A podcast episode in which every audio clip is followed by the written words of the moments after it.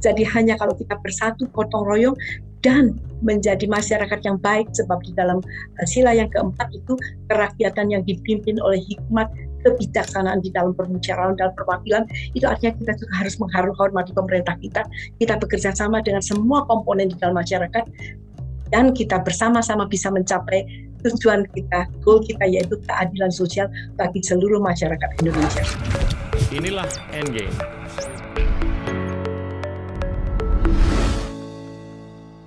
Hai teman-teman, hari ini kita kedatangan Ibu Hana Ananda atau yang sering dikenal sebagai Mama Hana selaku founder dari Yayasan Pondok Kasih. Ibu Hana, selamat pagi. Selamat pagi Bapak dan selamat pagi semuanya. Ya, terima kasih bisa hadir di acara kita. Dan saya ingin uh, dengar nih cerita Ibu yang cukup uh, menarik sekali dan mungkin uh, di awal waktu saya ingin tanya mengenai masa kecil Ibu. Uh, Ibu lahir di Surabaya di tanggal 10 November tahun 44. Ya. Dan itu bersamaan dengan Hari Pahlawan. Uh, silakan Bu, cerita ya. Bu. Pertama-tama saya juga mengucapkan terima kasih dan satu kehormatan, satu privilege yang saya boleh rasakan untuk saya boleh berbagi di dalam satu eh, podcast yang sangat prestisius ini. Jadi terima kasih Bapak untuk kesempatan yang diberikan kepada saya untuk bisa berbagi pengalaman di dalam apa yang saya lakukan dan saya alami. Amin. Memang saya dilahirkan dari keluarga yang tidak mampu. Bapak ayah saya itu hanya seorang pekerja yang bekerja biasa di rumah sakit umum dari pemerintah, jadi dia hanya sebagai seorang clerk atau pegawai administrasi yang biasa. Siap. Dan kami mempunyai lima bersaudara dengan satu itu anak yang diambil oleh orang tua kami, jadi kami mempunyai keluarga yang cukup besar. Dan saya tahu dari mulai kecil saya masih ingat itu, saya lahir di satu rumah yang kecil, di satu gang buntu begitu tapi dengan begitu eh, dengan enam orang anak dari ibu saya okay. dan ibu saya itu sangat mendambakan untuk bisa memiliki rumah yang lebih besar sehingga pada waktu selesai revolusi itu banyak orang-orang yang Belanda itu meninggalkan kota Surabaya ada rumah-rumah yang kosong yang bisa untuk ditempati. Dan ibu saya berjuang untuk dia bisa mendapatkan salah satu rumah di sana untuk bisa disewa. Wow. sehingga kami menikmati rumah yang agak luas. Saya masih ingat pertama kali kami bisa bersepeda di dalam rumah begitu. Tetapi karena adanya akibat dari revolusi itu maka keluarga-keluarga ibu kami yang berada di luar kota di Tulung Agung dan Kediri mereka mengungsi dari dari Tulung Agung pergi ke rumah kami okay. sehingga rumah kami jadi penuh sekali karena ada kira-kira empat keluarga bersama dengan anak-anak mereka tinggal bersama-sama dengan kami. Wow. Jadi semua kamar ditempati. Berapa berapa kamar bu di rumah Jadi kira-kira rumah ya semua dipakai pak. Sebab itu kan uh, saya, saya kamarnya juga tidak banyak. Jadi di belakang kamar belakang di belakang ditempati oleh keluarga lain di sebelah kanan kiri sehingga saya sendiri kami anak-anaknya kalau bapak mau tahu kami tidurnya di bawah kolong ranjang semua tempat wow. ditempati dan uh, karena waktu itu kan uh, orang tua saya juga tidak begitu mampu dengan memelihara yeah. dengan begitu banyak orang. Jadi kami harus bekerja sangat keras sekali. Hmm. Kami bekerja keras untuk bisa mendapatkan nafkah dan mama yeah. saya juga membuat usaha untuk menjahit dan mama saya menerima juga anak-anak yang dari keluarga yang tidak mempunyai orang tua. Hmm. Jadi dari kecil kami sudah dibiasakan untuk hidup berbagi dengan orang banyak. Siap. Kalau uh, saya tidak mempunyai, kami tidak mempunyai ruang belajar, sehingga mungkin belum pernah bisa terjadi ini. Ruang belajar kami itu di bawahnya atap Bapak. Jadi ada pohon, pohon kers itu di rumah saya, pohon besar yang menjulai sampai di atap rumah. Lalu kakak saya yang paling tua itu punya inisiatif untuk membuat ruang di dalamnya di dalamnya atap.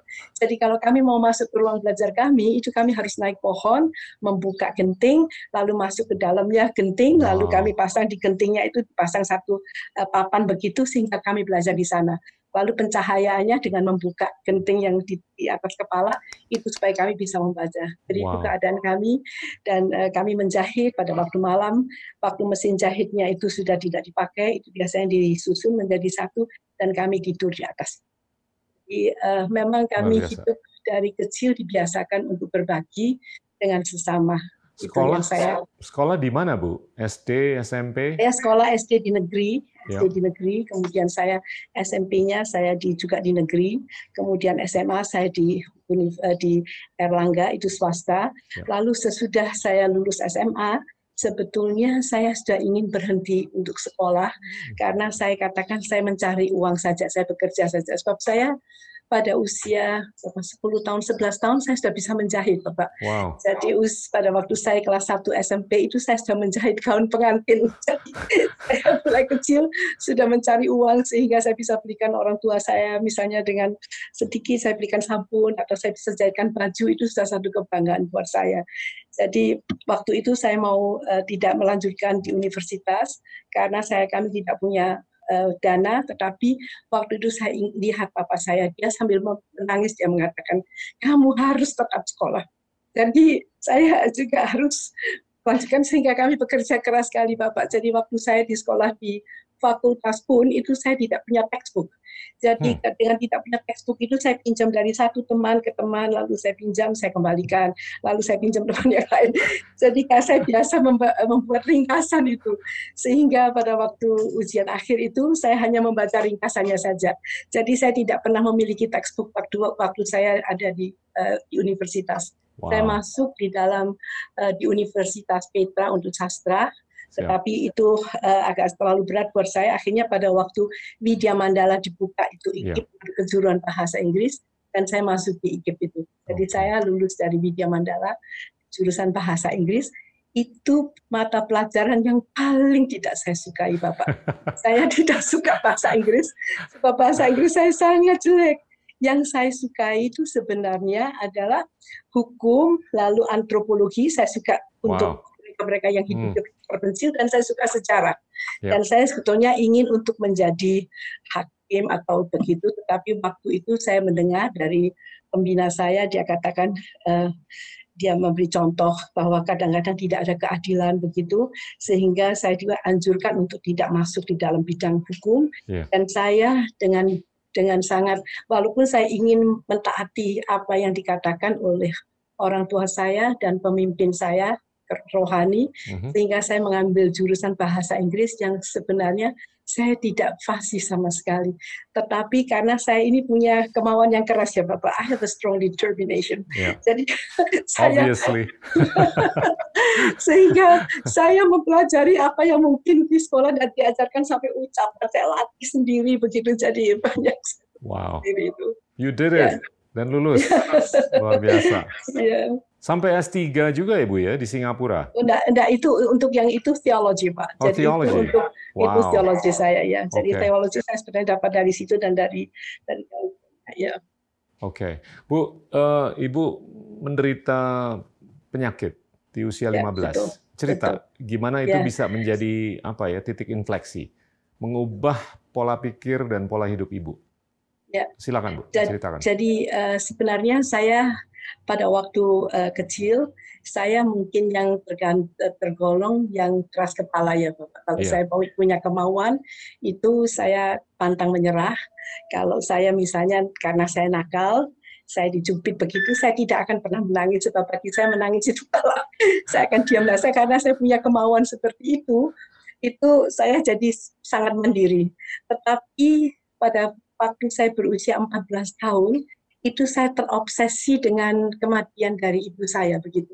Itu saya bisa katakan it is like a magnificent obsession. Wow. sebab dengan obsesi saya ketakutan kehilangan orang tua saya itu saya sangat uh, itu apa namanya saya sangat sedih yang saya saya tidak bisa cerita itu obsesi itu datang kalau mama saya nanti meninggal bagaimana hmm. begitu. Sehingga menimbulkan rasa yang tidak nyaman dan tidak damai sampai satu ketika saya dibawa oleh mama saya pergi ke satu ibadah begitu. Dan itu pertama kali saya bisa merasakan kedamaian. Dan waktu itu saya mulai committed untuk saya bisa uh, bisa mengenal Tuhan dan mengenal kebenaran. Dan saya memang dari kecil sudah dilatih untuk mempunyai integritas. Walaupun kami keluarga yang miskin tetapi kami dilatih untuk bekerja keras dan jujur dan bicara yang sopan gitu kami tidak pernah dia, dia yeah. tidak saya tidak pernah dengar ada kata-kata yang kasar atau umpatan dari orang tua saya hmm. gitu. Jadi waktu umur 14 tahun saya mulai mengenal kebenaran dan di situ saya mulai belajar untuk takut akan Tuhan Bapak. Wow. Jadi saya tidak berani sampai ngerti apa saya tidak pernah lakukan sebab memikirkan yang jahat juga tidak boleh.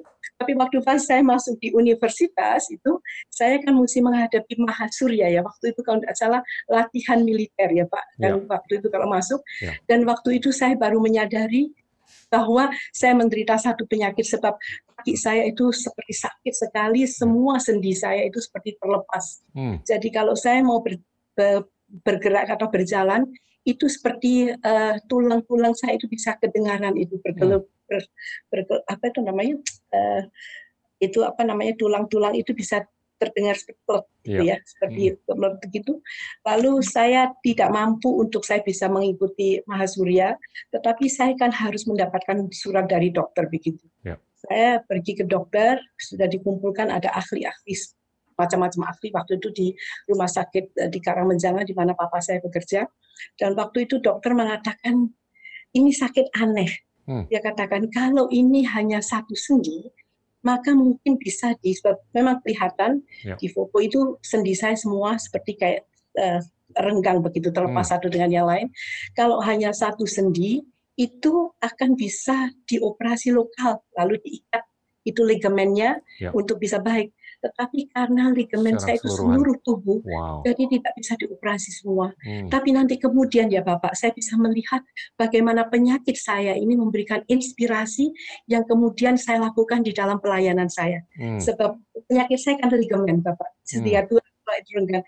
Nanti pada saat ini yang saya boleh alami bahwa saat ini kami juga seperti ligamen yang bisa merangkul orang-orang. Yeah. Jadi waktu saya menderita penyakit itu akhirnya dokternya tidak bisa memberi uh, memberi satu obat atau jalan keluar. Saya berpindah ke dokter lain, hmm. namanya dokter Abdul Saleh. Saya masih ingat Abdul Saleh. Dia sangat tertarik melihat penyakit saya sehingga dia menyelidiki di perpustakaan di Erlangga di universitasnya dan kemudian beberapa minggu kemudian dia memanggil saya dan sebenarnya dia mengharapkan untuk saya menangis mendengar berita ini. Hmm. Kemudian waktu dia suruh semua pasiennya keluar dan dia bicara kepada saya, dia katakan, e, Hana, akhirnya saya bisa menemukan penyakitmu. Sudah saya mempelajari di universitas selama beberapa waktu ini, ternyata kamu menderita suatu penyakit yang jarang, hmm. yang jarang dan uh, biasanya itu itu penyakit bawaan dan penyakit itu tidak tersembuhkan dan belum ada obatnya. Wow. katakan penyakit itu akan mempengaruhi mata, jantung dan tekanan darah. Dan untuk menghilangkan rasa sakit itu, sebab kaki saya itu seperti kayak dimakan sama binatang ya Bapak. Hmm. Jadi di di uh, itu di, yeah. di, di, uh, di, di lutut saya itu yeah. seperti ada kayak lubang begitu ya seperti wow. kayak dimakan binatang begitu. Dan kadang-kadang kalau saya malam itu saya rasakan sakit sekali. Nah di situ kedekatan saya dengan Tuhan. Sebab saya tidak merasa saya merasa sakit yang mungkin saya tidak bisa ceritakan kepada orang lain itu sakit sekali.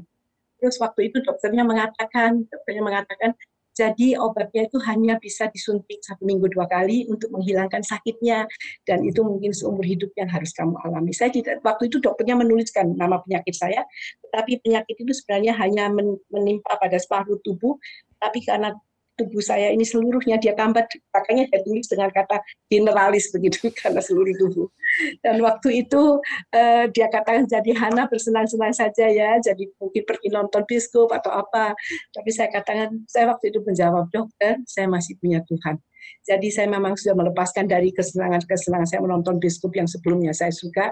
Dan akhirnya saya katakan saya masih punya Tuhan dan saya akan berdoa.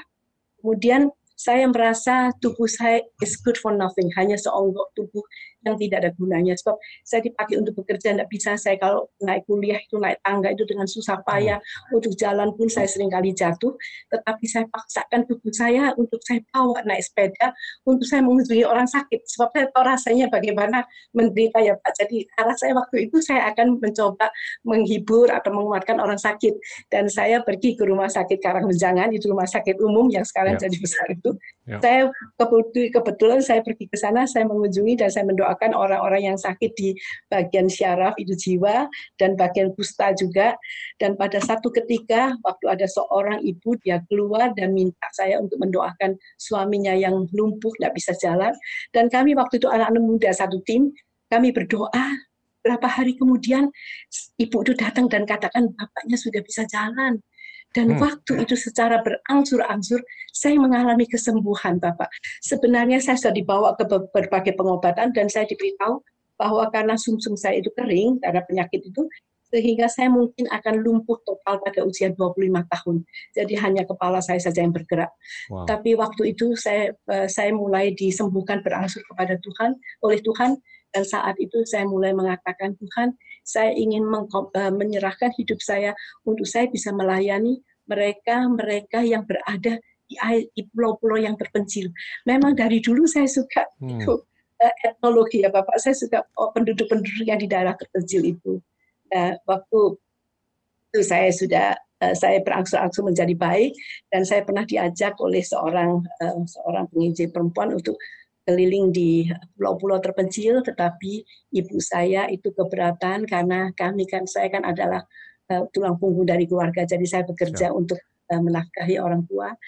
Dan ibu saya katakan nanti kalau kamu sudah menikah dan kamu boleh. Tapi saya menikah dengan seorang pengusaha yang juga tidak mengizinkan saya untuk pergi ke keliling. Tapi Tuhan mengetahui kerinduan hati saya 30 tahun setelah saya melayani ya. di dalam gereja karena saya kan punya komitmen Pak itu saya disembuhkan sehingga saya melayani lalu saya terpanggil untuk melayani orang miskin itu dan ternyata saya menemukan orang-orang miskin yang terpencil yang tinggal di daerah-daerah kumuh bagi saya itu satu kesukaan karena itu wow. adalah impian saya begitu. Ini di sekitar Surabaya aja atau di Ya, pertama-tama okay. pertama-tama itu di Surabaya di pertama-tama kan mungkin saya pernah ceritakan juga di uh, waktu saya diwawancara di tempat lain. Jadi sebenarnya saya itu melayani apa yang saya bisa lakukan di dalam gereja Bapak. Saya lakukan segala macam kegiatan. Hmm. Ketika Tuhan panggil saya untuk melayani orang miskin hmm. dan uh, dia mengatakan apa yang bodoh bagi dunia itu dipilih oleh Allah untuk mempermalukan yeah. yang bijak, yang miskin untuk mempermalukan yang kaya, yang pandai untuk mempermalukan yang bodoh saya katakan saya tidak pernah mendengar ini ayat bisa, uh, di, di, disampaikan. Yeah. Tapi waktu itu seperti Tuhan bicara di dalam hati saya, you just wait and see. Dan kemudian hmm. dia pakai seorang pengemis untuk merubah seluruh wawasan saya, yeah. untuk mengubah pelayanan saya, untuk mengubah jadi apa yang saya lakukan sampai hari ini. Yeah. Jadi Tuhan mempertemukan saya dengan seorang pengemis yang di depan gereja saya dan tidak menyukai pengemis itu dan mukanya tidak begitu menyenangkan. Saya jika lewat kalau saya tidak saya beri uang dia marah-marah sehingga ya. saya juga tidak terlalu senang dengan dia. Tapi satu ketika seperti Tuhan berbicara di dalam hati saya, jika satu ketika pengemis ini menghadap kepada aku dan berkata bertahun-tahun aku pergi di depan gereja tidak seorang pun peduli kepada aku hmm. dan tidak seorang pun menceritakan tentang keselamatan kepadaku pada siapa harus ku pertanggungjawaban nyawa dari pengemis ini yeah. terperang dan saya katakan kami seluruh gereja bertanggung yeah. nyawa seorang pengemis dan waktu itu saya berdoa kepada Tuhan Tuhan berikanlah aku mata untuk saya boleh melihat mereka seperti engkau melihat. Ya. Berikan aku hati yang tergerak oleh belas kasihan wow. untuk saya boleh bisa mengasihi mereka dan berikan aku tangan untuk saya bisa memeluk mereka dan mereka bisa merasakan kasihmu. Dan itu sesudah saya berdoa itu pandangan saya berubah Bapak. Saya melihat pengemis itu saya bisa begitu menyayangi dia, saya mulai bergaul, bersahabat dengan dia. Saya melihat pengemis-pengemis di jalan, saya katakan mereka itu berharga dia mata Tuhan Tuhan mengasihi mereka. Kalau saya mengasihi Tuhan, saya harus bisa mengasihi mereka yang dikasih oleh Tuhan. Dan itu merubah sesudah wawasan saya. Dari mulai seorang pengemis, jarum dan seluruh kehidupan saya. Karena pada itu mungkin terlalu panjang ya, mungkin Bapak mau tanya Iya, iya. Luar biasa. Jadi, jadi waktu saya bawa dia pertama kali untuk saya katakan uh, saya bisa memberikan Anda cuma mungkin uang sedikit yang cukup untuk makan sehari. Tapi kalau saya bawa Anda satu langkah masuk alam eh, bisa beribadah kepada Tuhan dan Anda akan mendapatkan yeah. satu keselamatan. Jadi yeah. langkah kecil yang pertama yang saya bawa langsung mengalami mujizat-mujizat yang luar biasa. Wow. Waktu saya bawa dia di dalam gereja, ada teman saya, saya bawa dia duduk di sebelah saya karena saya biasa mesti menerjemahkan uh, uh, khotbah itu, saya takut suami saya duduk dengan pengemis berjajaran sehingga saya mengajak teman saya ya. untuk duduk di sebelah saya. Waktu saya membisikkan kepada dia bahwa saya ingin memberi menyediakan rumah bagi orang yang tidak mempunyai ya. rumah seperti ini, lalu dia membuka dompetnya dia mengeluarkan satu cek ya. satu juta rupiah kepada saya. Jadi sesudah itu mujizat demi mujizat itu terjadi yang ya. dimulai yeah. hanya dari satu permulaan yang sederhana starts from very small beginnings jadi eh, sesudah pengemis itu kan eh, saya dapat bisa menyediakan satu rumah naungan untuk orang-orang tua saya punya teman-teman kebetulan yang eh, pada waktu kami peletakan batu pertama ada ibu melepaskan cincin berliannya lalu waktu kami mau menyelesaikan, ada ibu yang memberikan perhiasannya untuk dijual untuk atapnya. Tetapi daerah yang kami tempati untuk uh, panti wanula kami itu daerah yang sebenarnya sangat keras dan tidak hmm. terlalu welcome, tidak terlalu menyukai keberadaan kami di sana. Dan itu adalah tantangan kami yang pertama tapi di situ kami belajar Bapak, kami belajar banyak sekali hal dan saya melihat pembelaan Tuhan itu luar biasa. Tapi mungkin ini sedikit terlalu personal to speak about ya. Jadi saya katakan mungkin uh, eh, yep. itu di situ kami belajar. Sebab pada saat kami mendapat tantangan di satu tempat, ternyata Tuhan bukakan kami pintu-pintu tempat yang lain. Jadi saya tidak pernah membayangkan Bapak kan tadi katakan Bapak datang ke Indonesia tahun 92 dan saya tahun 92 itu saya mendapatkan seperti uh, pesan Tuhan untuk bagaimana saya bisa melakukan pelayanan ini dan ya. apa yang akan terjadi itu dalam kalau misalnya di dalam saya itu karena iman saya itu ada kitab Yesaya dan uh, Yesaya 60 jadi pada waktu kegelapan itu meliputi bumi ini dan saya membagikan kepada orang miskin itu seperti membawa terang dan kejadian-kejadian yang akan terjadi itu yang tidak pernah saya bayangkan akan terjadi dan itu hmm. terjadi ayat demi ayat sehingga saya bisa mendapatkan uh, kekayaan dari bangsa-bangsa. Jadi saya terima banyak sekali kontainer sampai ratusan wow. pada saat-saat itu misalnya tahun 99, tahun 2000, 2001 sampai waktu tsunami Aceh itu 2004, ya. saya mendapat ratusan ratusan kontainer sehingga waktu uh, sebelum tsunami Aceh itu ini saya cerita mungkin kan tidak direkam ya Bapak. Jadi ya. Bapak tahu sedikit. Jadi ya. waktu itu karena saya bantuan saya terlalu banyak dan itu ada ceritanya juga kenapa saya bisa dapat bantuan? Sementara saya tidak punya teman-teman dari luar negeri waktu itu. Tetapi firman Tuhan mengatakan kekayaan dari bangsa-bangsa akan aku alihkan kepada engkau dan waktu itu saya katakan dari mana saya mendapatkan kekayaan bangsa-bangsa.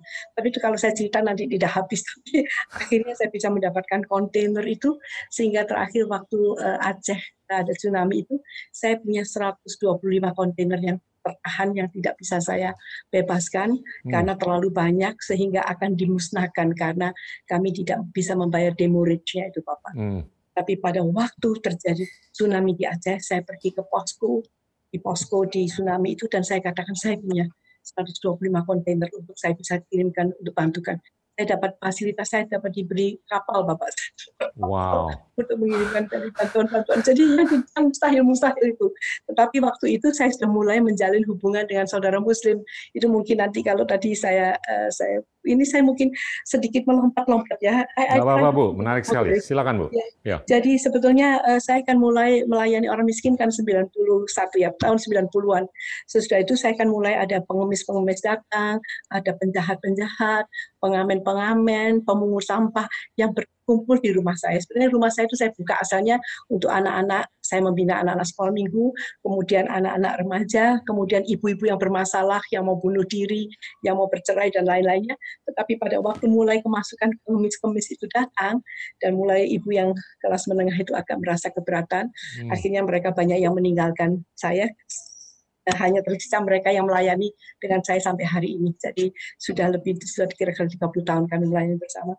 Dan waktu saya eh, menerima orang-orang mengemis, eh, pengamen jalanan itu Bapak, lalu orang-orang penjahat itu dan kemudian saya menerima ibu-ibu yang uh, lari karena dengan bawa bayi itu ke tempat kami sehingga saya tampung di rumah saya. Waktu itu di rumah saya pribadi yang sedang saya mau bangun untuk di sebelahnya dan saya tampung di rumah saya sampai penuh waktu ada satu masalah, salah satu dari mereka yang seorang wanita tunasusila seperti yang saya simpan di rumah saya, terus saya suami saya melihat dia dan suami saya agak sedikit marah gitu, yeah. sehingga saya harus memikirkan bagaimana memindahkan mereka. Kami kontrakkan, akhirnya waktu kontrakannya habis, suami saya katakan sudah kamu boleh pinjam kantor saya tidak dipakai yang tidak terpakai.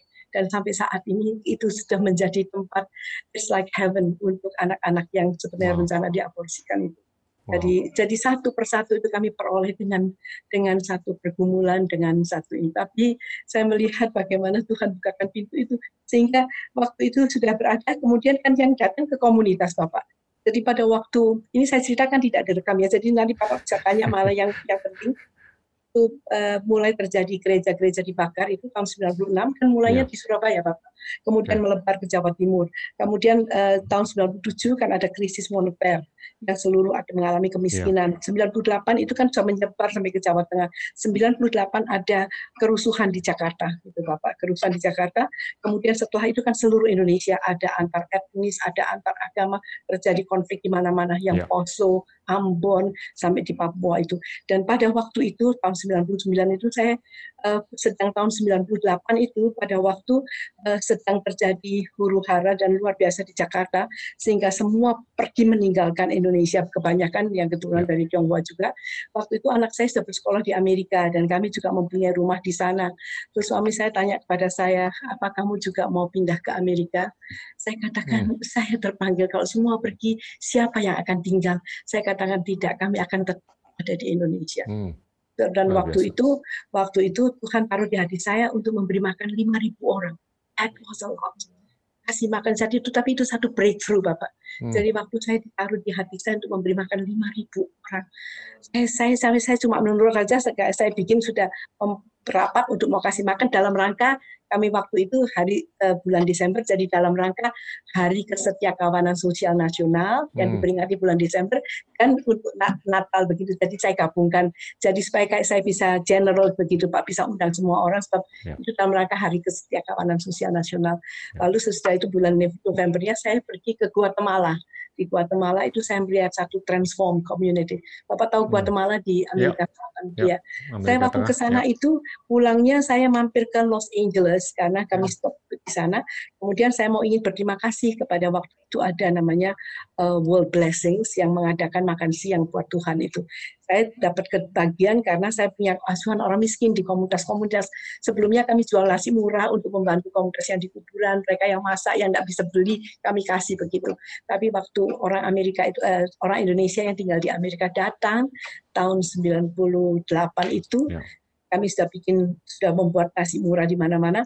Dia memberikan nasi bantuan nasi untuk makan siang selama lima hari dan itu uh, dapat izin dari pemerintah juga seperti dia lakukan secara nasional begitu dan saya ingin berterima kasih saya berhenti di, di Los Angeles hmm. itu dan saya mau menemui hanya untuk berterima kasih tanpa appointment sebab tidak bisa saya bikin appointment. Waktu saya datang ke sana, saya bercerita tentang apa yang kami lakukan. Waktu itu kami sudah bikin sekolah, Pak, sekolah di kolong jembatan. Kami bantu anak-anak pemulung yang tidak bisa sekolah karena tidak bisa bayar. Ya. Lalu saya melihat ada anak yang uh, mau meninggal karena sakit tapi tidak bisa ke dokter. Nah di situ mulai permulaan. Jadi asalnya hanya menampung mereka untuk hanya beribadah. Sebab mereka tidak diterima di gereja, Bapak. Gereja mereka dengan bapak bawa tas-tas dan baunya mereka dan sepatu mereka yang tidak pakai sepatu kan tidak diterima bapak di rumah ibadah.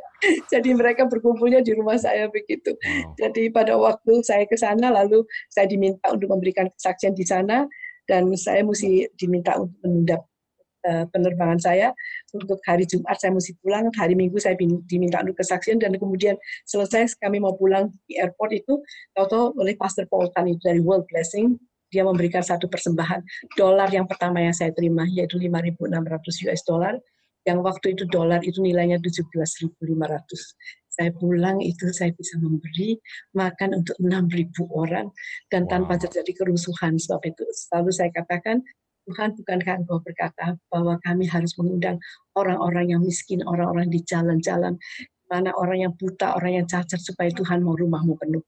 Saya berdoa dan saya minta untuk Tuhan memberikan kami tempat di tengah kota untuk setiap minggu kami boleh memberi makan kepada mereka dan mengadakan pembinaan. Sebab uh, saya juga bekerja sama dengan pimpinan pemungut sampah sekota Surabaya. Jadi yang kaum Nasrani yang mereka tidak bisa ke gereja itu kami kumpulkan sampai ribuan hmm. Bapak. Mulai tahun 99 dan sampai pada hari ini kalau Bapak tahu beras itu tidak berhenti mengalir.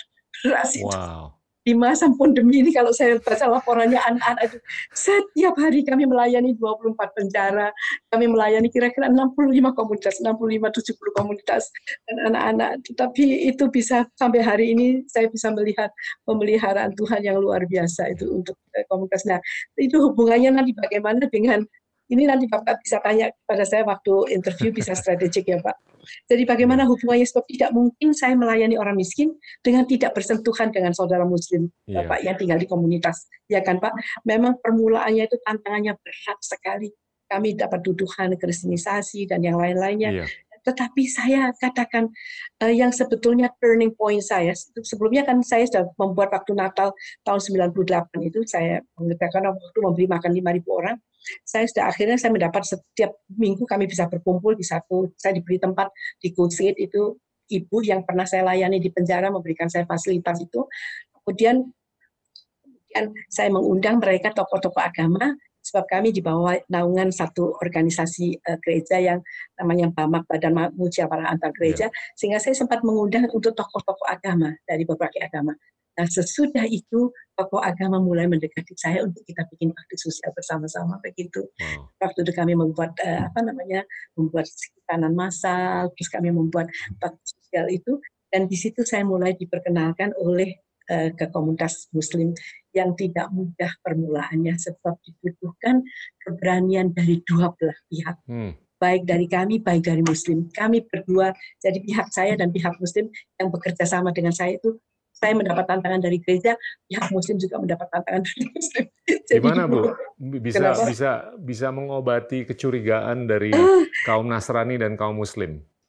Karena ini, ini mudah sekali dipersepsikan ya. sebagai upaya kristenisasi. Kan? tapi mereka sekarang yeah. bisa buktikan yeah. Uh, saudara muslim saya sekarang bisa bersaksi saya istilahnya kalau Bapak tahu yang radikal-radikal katakan saya bersama Mama Hana 16 yeah. tahun tapi Luar belum biasa. pernah Mama Hana mengkristenisasi sehingga I've got that trust saya ya. sampai mereka masukkan jadi itu caranya kan memang it takes time mereka perlu waktu untuk membuktikan bahwa saya mengasihi mereka dengan tulus begitu ya. jadi yang saya bawa itu hanya I only launch love Bapak jadi ya. yang saya bawa itu hanya kasih pertama kali dengan penuh kecurigaan sampai waktu panti ini saya cerita pada Bapak ini yang mujizat yang luar biasa sampai waktu panti jumbo kami di demo untuk kami harus keluar dari hmm. panti itu di uh, tempatnya Bupati di Sidoarjo.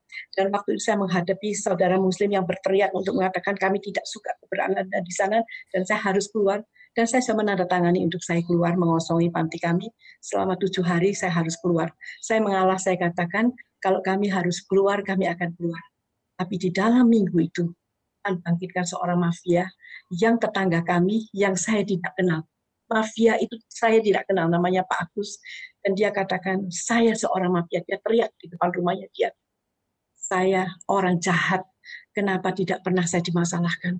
Kenapa terus ibu itu terus dimasalahkan? Saya melihat dia menjaga anak-anak anak-anak yatim. Saya melihat dia memelihara orang-orang tua. Tapi mengapa terus dia masalahkan? Lalu dia mengatakan kalau ada yang berani menyentuh panti itu lewati mayat saya saya akan datangkan korak-korak untuk itu sampai hari ini kami tetap wow. berada di tempat itu. Jadi itu seperti hal-hal seperti itu yang tidak terduga. Tetapi pada saat kami ditolak di satu tempat, Madura terbuka buat kami. Madura kan juga sulit sekali, Pak. Madura, yeah. Pulau Madura itu sulit sekali. Yeah. Tapi saya bisa menjalin hubungan yang kiainya pertama kali ditolak, tapi akhirnya waktu mereka lihat uh, hubungan kami itu bisa membuahkan satu hal-hal yang baik. Akhirnya mereka yang di uh, di Madura minta untuk dihubungkan dengan kami. Jadi kami mendapatkan mitra-mitra dari berbagai agama itu dengan satu pergumulan di setiap tempat begitu. Yeah. Akhirnya uh, saya kami bikin waktu um, sesudah lima tahun kami kerjasama, lalu tahun saya dapat bantuan kontainer banyak sekali yang saya bagikan bersama-sama dengan mereka. Hmm. Jadi kalau waktu kami ke Aceh itu, saya bawa saudara Muslim untuk pergi membantu di masjid-masjid, saya bawa untuk yang Kristen, habis itu kami berdua bersama-sama begitu. Dengan bersama-sama seperti itu terus menerus ya Bapak, satu timbul satu jalinan kasih yang rasanya kita tidak bisa pisahkan. Hmm. Memang untuk merangkul mereka seperti tadi saya katakan ada kesenjangan ya Pak, kesenjangan yeah. sosial kaya dan miskin dan kesenjangan ideologi itu yeah. kesenjangan yang merupakan asal dari segala konflik. Saya rasa bukan saja di Indonesia sampai di dunia itu terjadi tetapi kita bisa menjembatani justru dengan melayani orang miskin. Jadi ya. saya bisa membuktikan bahwa dengan melayani orang miskin bersama-sama ini, maka kesenjangan itu terjembatani itu saya bisa buktikan sebab saya alami sebab saat ini ya oleh kemurahan Tuhan saya bisa masuk di semua lapisan uh, dari saudara muslim bahkan sampai yang di kelompok yang radikal pun yang di Jakarta di mana itu kami bisa mengadakan satu acara untuk waktu 0102 saya hmm. minta pada saya untuk kita bisa mengadakan satu acara bersama. Waktu kami adakan 0102 perangkulan kita 03 Persatuan Indonesia Luar biasa, luar biasa. Ya, Bu, ya. saya mau tanya sedikit. Ini banyak nih pertanyaan nih Bu di kepala saya. Tapi eh, reaksi atau tanggapan dari anggota keluarga gimana Bu semenjak ya. awal waktu ya. Ibu mulai melakukan banyaklah nah, aktivitas sosial ini? Ya, kalau Bapak tahu yang pertama kali melarang saya itu suami saya suami Siap. saya. Ya, karena suami saya kan seorang pengusaha. Untuk dia melihat saya pergi ke daerah kumuh, kemudian itu kan dia agak keberatan, Bapak. Tapi karena suami saya itu kan punya kantor di Jakarta. Jadi satu minggu dia berada di Jakarta, satu minggu dia berada di Surabaya. Pada saat dia berada di Jakarta, satu minggu yang saya pakai untuk melayani. Sampai pada akhirnya dia uh, dia pernah melihat saya sebelumnya sebelumnya saya melayani di rumah saya itu uh, saya kan tidak boleh sama suami saya untuk melayani sehingga saya saya belajar untuk mentaati suami saya. Sebab itu sebagai ajaran saya I had got to submit first my husband. Right. dan waktu saya men mentaati saya tidak melakukan pelayanan apa-apa sama sekali. Ke rumah sakit pun yang kesayang kesukaan saya saya tidak boleh dan saya sakit hampir mati bapak. Dan di atas ranjang kematian saya itu saya mendapatkan uh, izin dari suami saya yeah. waktu itu. Padahal saya sudah menurut hati saya mau mentaati, tapi mungkin tubuh saya yang tidak tahan ya Bapak. Saya yeah. sakit satu tahun setengah, kemudian dokter tidak bisa menemukan sakit saya apa, mungkin sampai akhirnya waktu itu saya hyperventilation, tidak bisa yeah. bernafas, dan pada waktu saya sakit dan saya kurus sekali, terus suami saya dia melihat, dia memegang tangan saya, dia melihat, kamu kurus sekali ya, Hmm. Ya sudah kalau kamu mau melayani orang di ke rumah sakit tidak apa-apa. Saya melonjak. Hmm. Jadi saya boleh melayani di rumah sakit lagi. Because it's my calling, itu panggilan saya, yeah. dan saya tidak boleh melakukan itu. Dan waktu itu dia mengetahui bahwa kalau saya tidak melayani dan saya mati begitu, Bapak. Jadi live itu uh, pelayanan orang miskin itu bagi saya sangat berharga dengan harga yang harus mahal, yang sangat mahal yang harus saya bayar. So itu saya sangat mengasihi pelayanan ini gitu, Pak. Jadi anak-anak gimana bu reaksinya? Anak saya cuma satu. Anak okay. saya kan hanya satu. Iya. Tetapi saya kan juga ada panti asuhan banyak dan anak saya cuma satu dan kebetulan anak saya waktu itu kan sekolah juga di Amerika, Bapak. Okay. Jadi dia tidak begitu melihat tapi anak saya is okay sebab dari kecil dia tahu kalau saya suka melayani okay. bahkan saya pernah katakan sama dia bahwa you know that is my calling from God that I should serve. Oke. Okay. Nah, tapi saya juga dapat tantangan dari gereja, Bapak, dari gereja. Nah, cerita Bu, silakan. saya dari gereja itu saya dari gereja yang tradisional, Bapak. Saya datang dari gereja yang tradisional, di mana seorang perempuan tidak boleh mengajar. Itu kan gereja saya very traditional, Bapak. Yeah. Lalu dan di satu itu pada waktu tahun 94 Bapak bisa cek tidak ada gereja melayani orang miskin. Sebab waktu itu saya mau mengadakan hari Natal untuk orang miskin yang dimulai dengan pelayanan waria. Jadi saya mulai dengan pelayanan waria. Waria itu kan orang yang paling terproduk dari komunitas kan waria ya. Yeah. Jadi waria mau bikin hari Natal, lalu saya dimintai kalau bisa meng, uh, itu mereka apa namanya menghimpun mereka dan waktu mereka saya menghimpun waria itu pertama kali bulan Januari tahun 94. Waktu itu saya melihat temanya mereka because, uh, karena uh, dia aku mengasihi engkau dan engkau berharga di mataku. Akhirnya saya buat tema itu. Itu kan ada ayatnya di Alkitab. Yeah. Because you are precious in my eyes, I, itu I love you itu. Dan waktu itu saya melihat, saya menangis, saya melihat orang waria yang paling tertolak itu. Sekarang mereka menyanyi untuk mengatakan bahwa saya walaupun ditolak oleh dunia, tapi Tuhan menerima saya dan dia mati juga untuk dunia dan mati untuk saya. Dan di situ kemudian saya membuat mulai Natal untuk orang miskin tahun 94. Tapi waktu itu saya menanyakan kepada semua gereja, apakah ada pelayanan orang miskin di gereja mereka sehingga saya bisa menggandeng mereka semua. Saya tidak menemukan yang ada hanya dari gereja Katolik. Sebab oh. itu saya bekerja sama dengan Katolik waktu itu. Hmm. 94 dengan tema karena engkau berharga di mataku dan aku mengasihi Jadi itu saya mulai kerja dengan dengan gereja Katolik. Akhirnya tahun 90 uh, saya minta untuk naungan dari satu yayasan gereja tapi gereja saya kan menganggap bahwa orang miskin itu bagiannya dari pemerintah Bapak. Jadi yeah. saya, saya melayani yang tidak diatur oleh gereja dan itu tantangan buat saya untuk menjadi so, melayani seorang yeah. outcast, you must be an outcast. Yeah. Yeah. Saya juga menjadi outcast di gereja dan itu saya lewati masa-masa seperti itu. Dan untuk melayani saudara muslim saya juga dapat tantangan sebab kalau saya pergi ke muslim kan saya menggunakan iya. kerudung kepala juga Pak. Iya. Saya pakai pakaian sopan jadi baju saya itu hampir itu baju muslim semua sebab saya wilayah saya pergi kan ke daerah-daerah muslim dan saya melihat hmm. jika mereka dihargai Bapak dan kami mengerti mereka juga menghargai. Jadi saya ke tempat-tempat yang hampir belum pernah dilewati oleh kaki non muslim itu yang mereka yeah. katakan. Tapi saya bisa masuk karena saya cuma punya satu. I only have one one thing in my heart.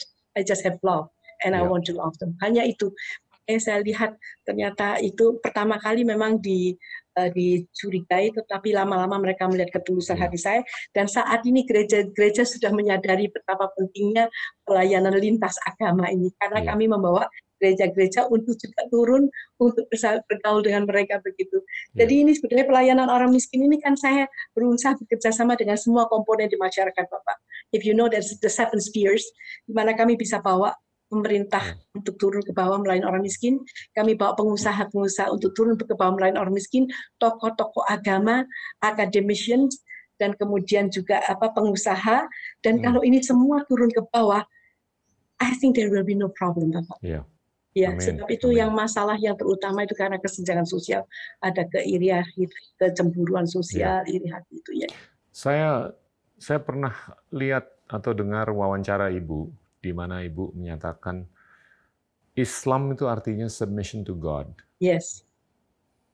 That means I could be considered a Muslim. You yes. said that. Yeah, yeah kan? Because you submit to God. That's true. Yeah. yeah kan? Yeah. Itu itu menarik sekali, Bu, karena itu sangat universalis dan Ibu oh, yeah. menggunakan pendekatan kemanusiaan. Iya, yeah, kan? Untuk menyelesaikan urusan kemanusiaan, tapi itu mudah sekali disalah persepsikan. Yeah. Tapi Ibu dalam beberapa dekade atau tahun terakhir ini kan yeah. sudah bisa menjelaskan dengan teman-teman di kaum Nasrani, teman-teman di kaum Muslim. Ini saya curious Bu, gimana ini bisa di expand ya kan untuk kepentingan yeah. nasional karena yeah. kebinekaan kita ini kan kaya sekali. Yeah. Dan keikaan kita juga kaya sekali. Yeah, Dan kita sudah membina sejarah yang sangat kaya selama 2000 tahun terakhir ini supaya ini bisa diingatkan ke seluruh masyarakat luas di Indonesia. Ya. Kekayaan kita ini. Ya. Ya. Jadi kan saya kan karena kenal dengan Bapak dan dengan adanya banyak konflik, krisis, bencana alam kan saya karena saya punya barang bantuan, saya merangkul mereka semua sehingga bersama-sama kami lakukan itu. Dan saya lakukan itu kan bukan hanya di Jawa Timur, tapi barang bantuan saya begitu banyak sehingga pada tahun 2004-2005 itu saya sudah membagikan barang bantuan kami hampir di seluruh provinsi di Indonesia, Bapak. Lalu eh, para para tokoh agama ini kan juga mengajak saya ajak pergi ke Jakarta, saya kenalkan dengan pengusaha dan lain-lain sehingga waktu itu saya bisa saya tidak mengerti tahun 2004 itu saya dapat satya lancana dari Bapak Presiden sebetulnya. I was curious, saya katakan ini saya berbuat apa yang saya belum berbuat yang besar-besar seperti yang lainnya kok saya dapat itu akhirnya saya mendapat tahu bahwa karena bagaimana ibu bisa mengumpulkan orang-orang kiai-kiai itu begitu banyak and they all your and they were curious about that nah itu saya katakan karena saya saya menghargai mereka. Nah, sekarang kalau Bapak tanya, itu lalu mereka memperkenalkan saya dengan mahasiswa dari UIN. Jadi 18 tahun saya sudah katakan kalau ada acara Hari Pendidikan Nasional, saya diundang untuk kasih ceramah, ada acara apa, saya diundang sama mereka dari universitas, Bapak. Lalu eh, saat ini yang yang pernah saya yang pernah saya 18 eh, tahun yang lalu, saya tahu 18 tahun yang lalu, sebab saat ini yang menjadi sekretaris yang dari NU di Jakarta itu eh, namanya dia waktu saya bilang 15 tahun dia katakan tidak mama mama 15, 18 tahun sebab saya lulus dari UIN 18 tahun. Nah waktu itu saya yang saya bisa bawa, Bapak tahu apa? Saya bawa Pancasila. So wow. I speak about Pancasila everywhere, di mana saja. Sampai saat ini kalau Bapak mungkin tahu bahwa bisa kita doa lima agama di Jakarta, yeah. itu waktu saya bikin nikah masal yang tahun 2015, yeah. dan saya didukung oleh tentara Bapak. Sebab untuk, untuk membawa supaya orang-orang itu dapat surat dari RT RW itu kan pakai kekuatan tentara. Waktu itu kan sulit sekali mendapatkan akte itu Bapak. Dan waktu itu kan sulit. Saya bisa itu mengatakan berapa orang Bu yang nikah? 4 ribu pasang ya? 115 pasang. Itu saya wow. mulai menikah itu tahun 2001. Sesudah 11 tahun saya lakukan secara konsisten Bapak baru. Jadi pertama kali nikah masal dua yang pertama saya lakukan antar uh, kasuhan kami yang Kristen. Karena yang miskin-miskin yang itu kan tidak punya surat sama sekali sehingga kami aturkan itu. Lalu saya aturkan juga akte lahirnya. Lalu waktu pernikahan masal yang ketiga uh, dari saudara kami yang dari kepala pemungut sampah itu mengatakan, Mama kenapa kok hanya orang Kristen saja? Kami juga bisa bikin lintas agama. Sehingga untuk pertama kali tahun 2004 kami bikin lintas agama cuma 150 pasang. 150 pasang saya tidak bisa mencukupi pakaiannya untuk sewa terlalu mahal, saya cuma bisa cukup sewa cuma separuh. Dan waktu separuhnya itu mereka dengan pakai pakaian yang baju jelek sekali dengan mukanya dihias apa para waria itu, saya berdoa, Tuhan, kasihan saya tidak bisa sewakan baju kemantennya. Berikutnya ada asosiasi API namanya Asosiasi Pengusaha Perus eh, asosiasi pengusaha peralatan pernikahan menghubungi saya mendapatkan rekomendasi dari pemerintah karena mereka mau mengadakan bakti sosial merias kemanten tanya kepada pemerintah kalau mereka punya pasangan yang miskin, pemerintah tidak ada jawaban. Akhirnya oleh pemerintah di refer ke saya. Kan saya pernah bikin nikah masal itu. Sehingga pada waktu AP3 datang, kami mengadakan di pahlawan Bapak dan semua salon di kota Surabaya semua menghias pengantin miskin itu sehingga mereka jadi seperti bagus dan kami bikin itu kepahlawan waktu itu diresmikan oleh Bapak Wali Kota. Nah mulai dari situ tuh nikah masalnya kita akhirnya waktu kami bikin nikah masal yang keenam itu di kapal selam kapal selam lalu saya ada saya undang itu Fajri Fajri itu sekjennya dari FDR apa Pak FDR Forum Betawi Rembuk. Oke. Okay. Ya itu kan okay. pimpinannya kan imam besar namanya uh, Imam Lufti Hakim ya Lufti Hakim itu saya dikenalkan oleh uh, pimpinan dari uh, santri ya, ya apa santri Indonesia apa santri Indonesia. Nah waktu itu dia saya undang ke tempat pendidikan masal dia katakan Mama kenapa hanya bikin di Surabaya? Coba bikin di Jakarta supaya gembanya nasional begitu untuk seribu pasang. Seribu pasang. Aduh, untuk ngurus 100 pasang aja luar biasa Bapak. Kalau Bapak tahu nih eh, mengurus akte lahir itu. Satu aja udah susah. Betul. Saya waktu mengurus akte lahir untuk anak-anak panti kami itu yang cuma 18 orang waktu itu dibutuhkan waktu dua tahun kami menghadap ke pengadilan dua kali dan kemudian kami membayar setiap anak dengan dendanya macam-macam sampai ratus sampai sampai jutaan. Dari situ saya melihat bahwa tidak mungkin tidak mungkin untuk mereka bisa mendapatkan akte lahir no no no way katakan. Jadi saya tahu sulitnya itu sehingga waktu saya pikirkan seribu orang tidak mungkin. Tapi waktu saya share makanya nanti mungkin kalau bapak tanya bagaimana kok bisa ini karena saya suka bicara. I share the vision to people. If you want to make movement, kalau kita mau bikin suatu kegerakan, yes. kita mesti terus bicara. Your vision. So Jadi true. saya bicara, saya bicara di Jakarta, saya bicara begini, akhirnya ada orang katakan oke, okay, kita bikin 2.500 pasang. Saya punya uh, itu sponsornya untuk bikin 2.500 pasang, ternyata terjadinya 4.451 pasang itu yang tahun 2011. Tapi itu masih belum berdampak sampai ke pemerintah. Sampai akhirnya kami mau bikin lagi dengan acara Harmoni Cinta Indonesia. Saya bersama dengan SCTV untuk uh, ulang tahunnya membuat tahun 2015. Nah di situ saya mulai bekerja sama dengan militer. Kalau 2011 saya hanya bekerja sama-sama dengan Kepsos, tapi sekarang dengan militer karena mengantarkan waktu itu kan Bapak lihat mesti ke lurah camat itu kan uang semua Bapak. Yeah. Uang semua itu bayar semua uang yeah. dan yang mengantarkan militernya sehingga waktu itu uh, dia namanya tempatnya posnya militer itu dipakai tempat untuk menikahkan mereka Bapak. Jadi okay. militer menyediakan tempatnya. Dan waktu itu uh, di dalam satu acara itu militernya semua kumpul dan waktu itu kan kita rapat dan mereka mengatakan nanti kita akan waktu doa, saya selalu minta untuk doa bersama. Nanti waktu doa, nanti tidak diwakili oleh satu dari dari Muslim. Tapi saya katakan Bapak, kan kita punya lima agama yang diakui pemerintah. Yeah. Jadi kalau mungkin bisa, biar lima agama itu berdoa. Kalau pimpinannya dari militer, saya lupa namanya. Dia katakan, dia tanya sama militernya, kalau gitu siapa di sini agama Hindu? Ada yang angkat tangan. Siapa agama Kristen? Angkat tangan. Siapa agama Buddha? Angkat tangan. Sehingga hari itu berdoa lima agama. Sehingga kalau Bapak melihat itu, dan waktu itu tahun 2015 itu kebetulan Pak Junardi yang menjadi ketua pelaksananya, Pak Junardi yang dari Global yeah. Compact itu Pak yeah. ya. Dan di situ ada lima agama. Pusing dia pasti. ya, lima agama berdoa di bawah satu atap dan waktu itu saya sebetulnya sebelumnya itu kan saya minta kepada uh, saya waktu saya kan sudah terlibat karena barang bantuan kan saya terlibat di Kemensos ya Bapak. Dan waktu ada rapatnya untuk HKS itu saya cuma memberanikan diri, saya memberanikan diri, saya bilang itu acara uh, rapat yang terakhir di Kemensos. Saya bilang apakah boleh saya mengintegrasikan nikah masal ini di dalam kegiatan dari Kemensos, jadi hmm. kegiatan HKSN oh bisa bisa bu. Waktu itu dikatakan pak itu pak siapa namanya? Pak Andi itu pimpirannya hmm. bisa ibu. Nanti ibu kirim aja acaranya di Istora Senayan bapak. Kirim aja perwakilan dari lima agama lima pasang. Tapi karena itu terakhir rapat yang terakhir sehingga pada waktu di Istora Senayan itu saya sudah membawa lima pasang dari Buddha, Hindu, Kristen, Katolik sama Islam. Saya sudah bawa di sana tapi tidak sempat diumumkan karena waktu itu kan sudah terakhir ya Pak. Jadi sudah apa programnya sudah ada semua saya hanya menyusulkan begitu.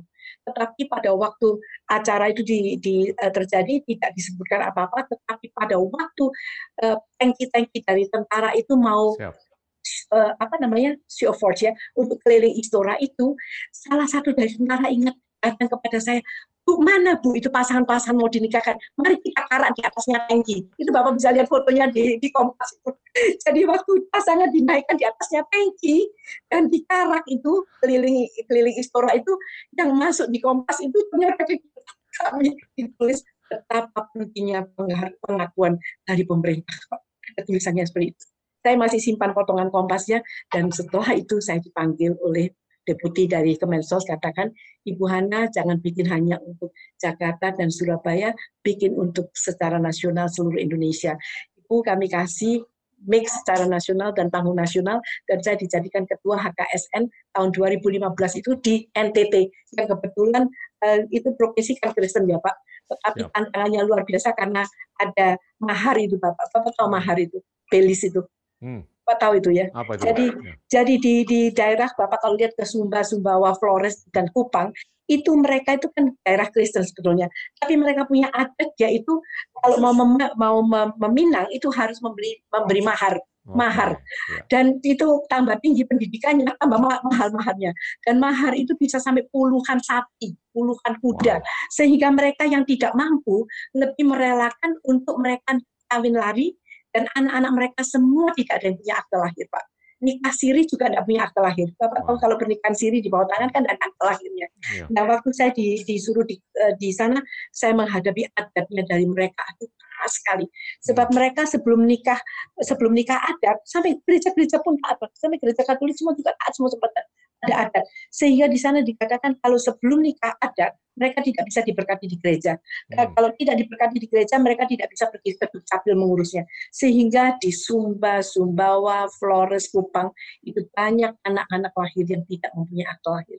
Waktu saya search di dalam di komputer itu, eh, di Google, itu saya mendapatkan sampai Australia mengatakan the million missing of Indonesian children. Dan mereka mau membantu Indonesia untuk menguruskan akta lahirnya. Dan itu saya punya saya kumpulkan semua saya kumpulkan semua datanya itu. Makanya pada waktu saya dipanggil untuk itu eh, sama Mensos waktu itu Ibu Kofifa saya dipanggil untuk saya bisa membantu itu. Dan saya ternyata dapat tempat yang paling sulit NIT saya menghadapi tantangan di sana waktu itu suami saya sakit. Dan setelah saya menghadapi sama saya begitu stres. Saya juga sakit sama satu tahun itu saya kena terjeminan menghadapi data yang keras itu. Dan saya katakan waktu itu akhirnya kan kan bisa lalu waktu Ibu Kofita tanya sama saya saya bersedia Ibu tetapi saya minta ada tanda tangan dari lima menteri untuk uh, mempercepat aksi. Dalam satu minggu Ibu Kofita itu mendapatkan tanda tangan enam wow. menteri Bapak enam menteri dan itu saya bisa tunjuk saya punya sejarahnya sebab saya akan tulis sejarah semua.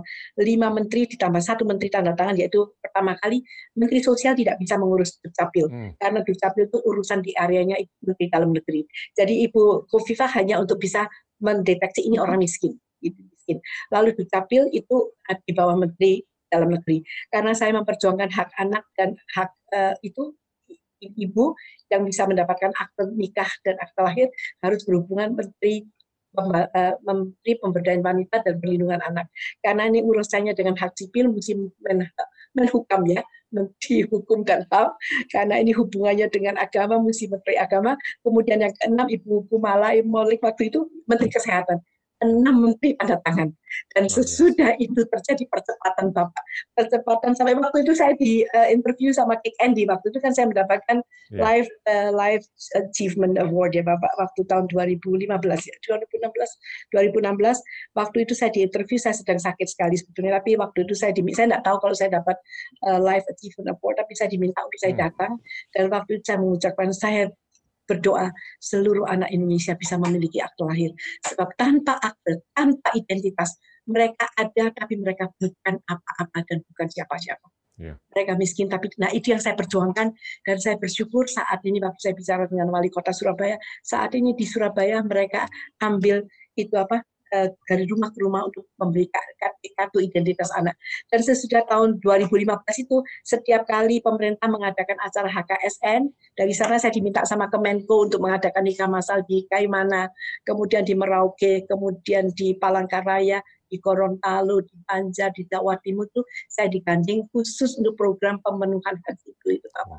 Ya kami saat ini sudah melopori di kira-kira 18 provinsi dan bagaimana kelanjutannya itu kan Bapak ada tanyakan untuk pertanyaan bagi saya bagaimana kita bisa how do you how how can you make sure bahwa itu akan dilanjutkan? Sebab kami waktu melakukan itu kami memberitahukan sebab orang miskin itu Bapak tidak bisa datang sendiri. Mereka they have no voice to speak. Oh dia mereka bicara tidak didengarkan. So we must be the voice for the voiceless jadi kalau kami bicara baru mereka bisa didengarkan Bapak. Jadi waktu saya ke sana saya minta untuk pemerintah sehingga pemerintahnya turun ke lapangan.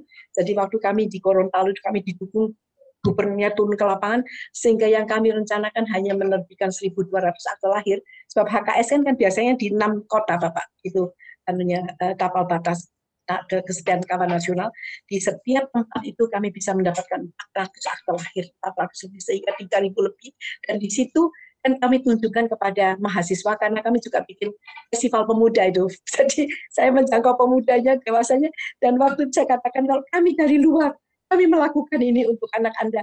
Dan kan tidak pernah dipikirkan bahwa di sekitar mereka ada ratusan yang tidak punya akte lahir, so you continue. Sehingga kami merangsang kemauan mereka untuk peduli kepada lingkungan mereka sendiri. Itu kami bisa merasakan sampai sekarang mereka masih melanjutkan itu. Wow. Jadi begitu. Lalu saya hubungan dengan akademisi yang tadi saya belum ceritakan kepada Bapak. Yeah. Jadi Bapak kan juga analyze nanti mana yang Bapak tanyakan sehingga saya menjawabnya nanti bisa bisa to the point gitu. Sorry, I have too many stories to tell. And ibu, ibu juga ibu juga pernah melakukan sunat massal kan? Oh iya Pak, berulang-ulang Itu luar biasa loh Bu. Yeah. Sunat massal itu sampai kami sampai ribuan Bapak. Sampai mereka yang disunat itu yang miskin sekali biasanya kan kami kasih pakai pakaian ya Pak untuk yeah. mereka habis sunat mereka pakai dan ada yang begitu miskin sampai mereka mohon jadi dengan pakaian in their rags di dalam pakaian mereka yang sangat kumuh itu mereka mengadakan sunat sampai saya mau menangis waktu itu rasanya. Tapi itu satu kebutuhan. Saya bikin sunat masal di mana-mana dan kami bikin mengurus akte kelahiran juga di mana-mana. Dan uh, ini sunat masal itu kami lakukan Bapak juga beberapa kali. Lalu yang mahasiswa tadi kan saya belum sempat cerita sama Bapak.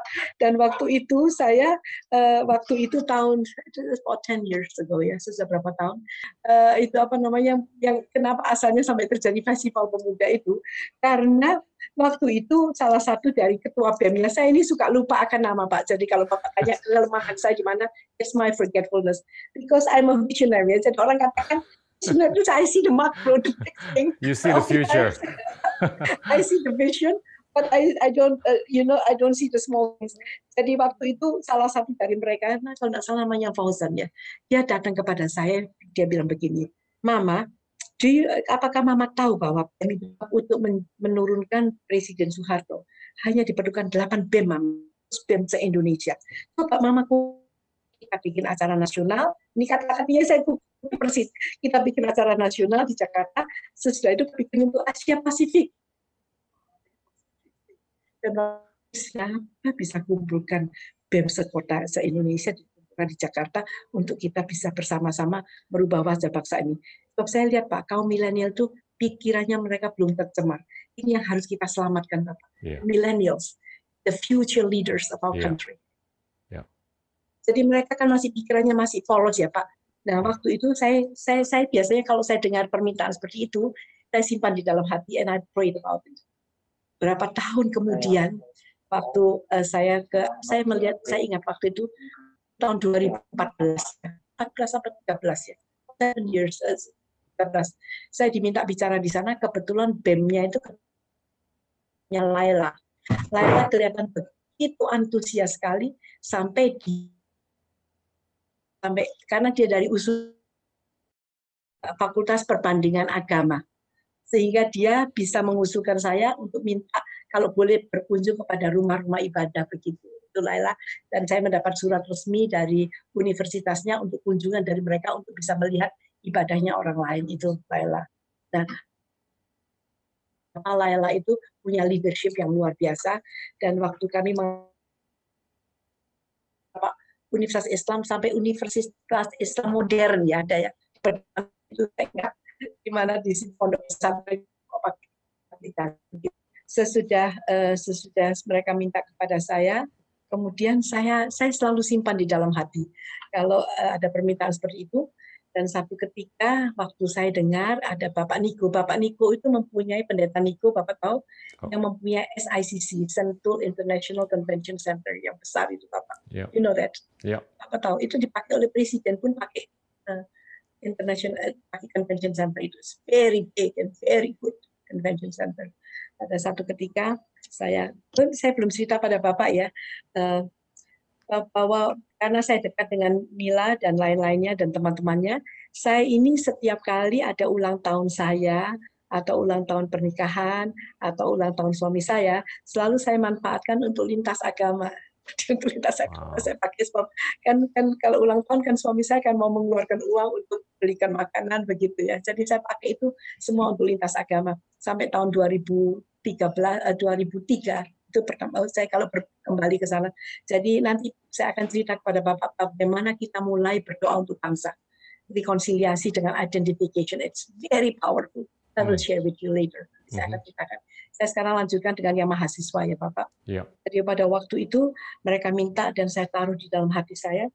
Lalu waktu itu saya uh, ketemu dengan Bapak Niko dan saya cerita Bapak, apakah Bapak bisa memfasilitasi meminjamkan tempat di SICC untuk kami mau merencanakan mengundang perwakilan dari BEM dari seluruh Indonesia untuk datang mengadakan acara kebangsaan dalam rangka Hari uh, Sumpah Pemuda, peringatan hmm. Hari Sumpah Pemuda. Hmm. Kemudian Bapak ini mengatakan, oh, itu apa yang Tuhan juga taruh di hati saya untuk bisa pemuda-pemuda sehingga dia support saya untuk bisa pakai gedungnya. Gedung itu kalau sewa saya dengar puluhan juta sudah per hari, Pak. Hmm tapi kami bisa pakai. Dan sebelumnya kami bikin festival itu, kami mengadakan kemah kebangsaan, di mana semua mereka akan datang dan mendapatkan seminar macam-macam tentang wawasan kebangsaan.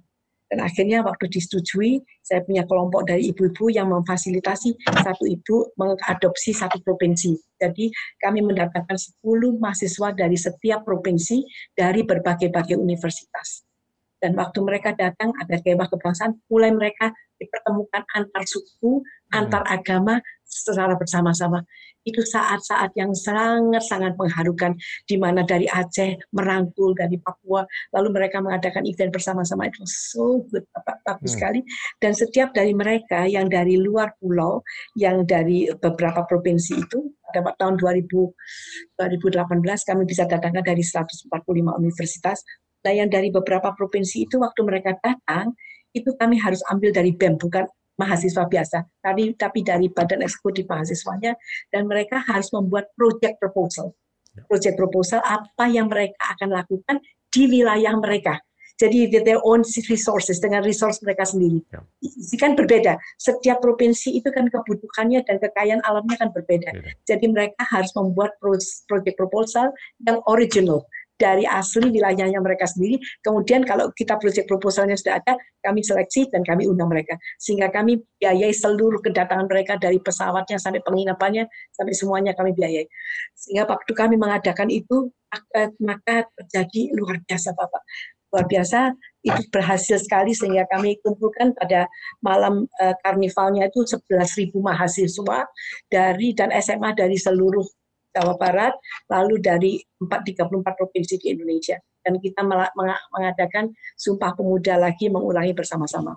Hmm. Jadi tahun 2018. Kemudian terjadi tahun 2019, hal yang sama kami lakukan tapi kali ini di Semarang dan kami bisa sempat mengumpulkan 175 universitas dari seluruh Indonesia. Jadi kami saat ini mempunyai 680 proyek proposal dari berbagai-bagai wilayah.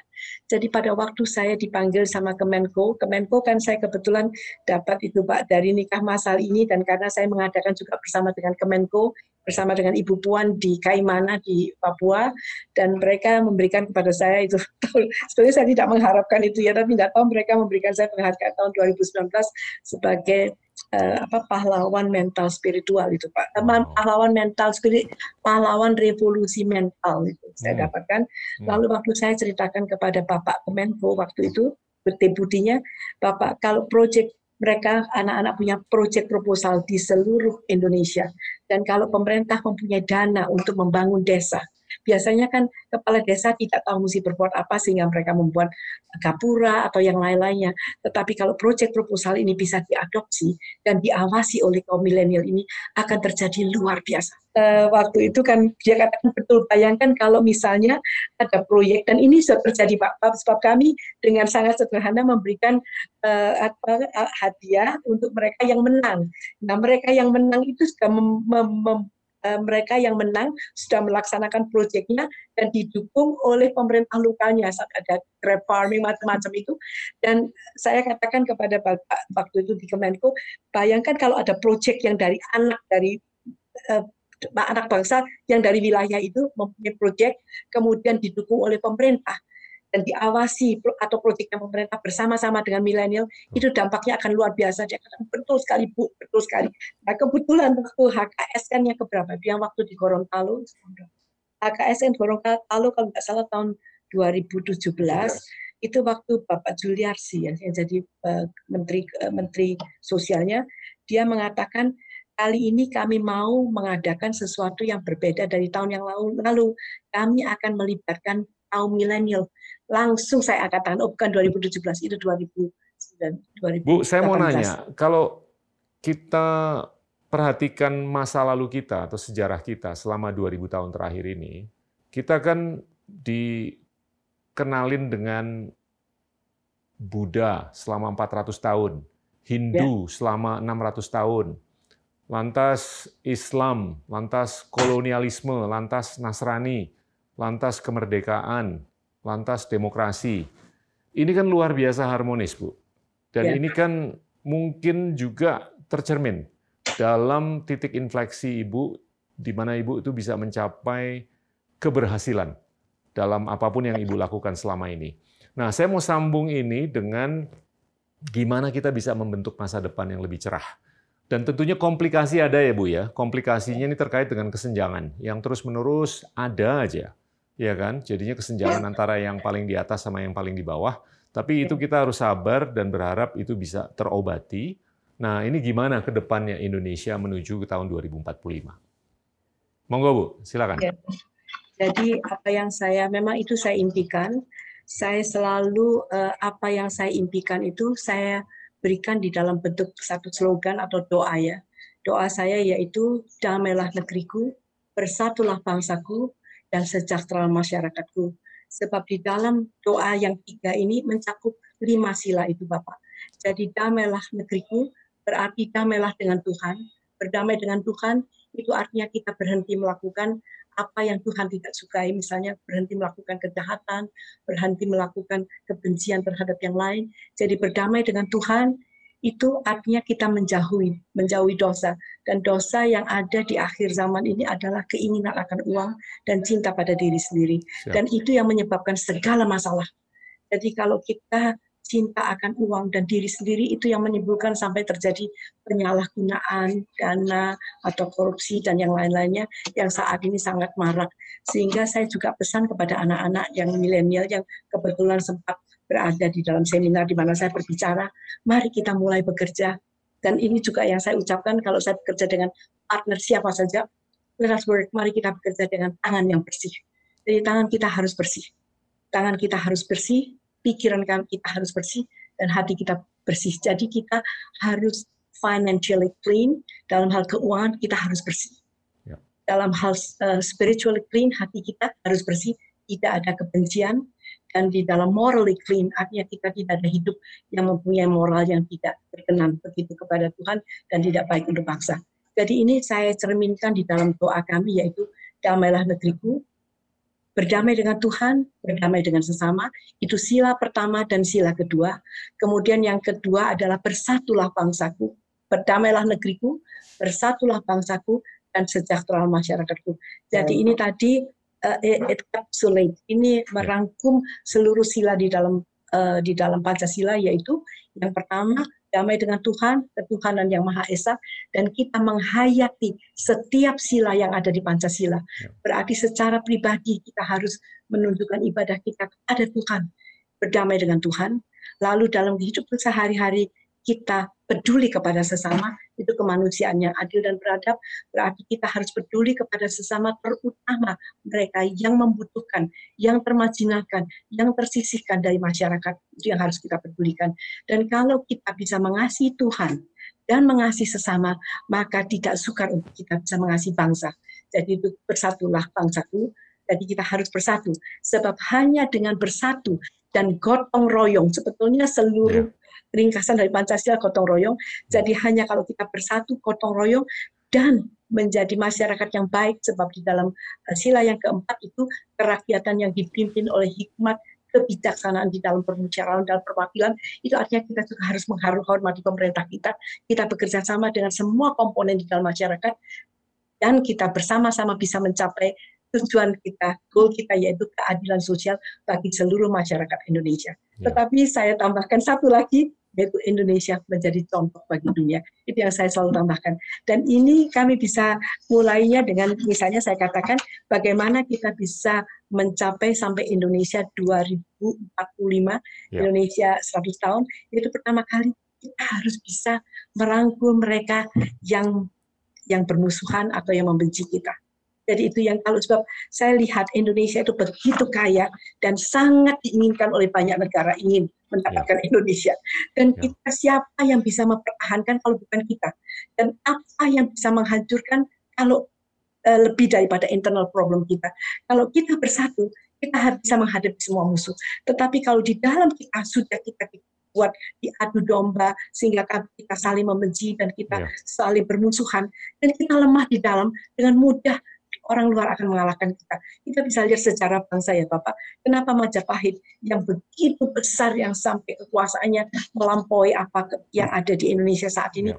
bisa musnah, bekasnya pun tidak ada Bapak. Saya kan pergi ke, ke di Mojokerto kan saya melihat itu Bapak, saya melihat tempatnya dan saya sempat untuk kesempatan itu juga berbicara di tempat di mana Gajah Mada mengaku, mengadakan uh, sumpah palapanya itu saya ada di sana sebab saya juga bekerja sama dekat dengan aliran kepercayaan yang ada di sana.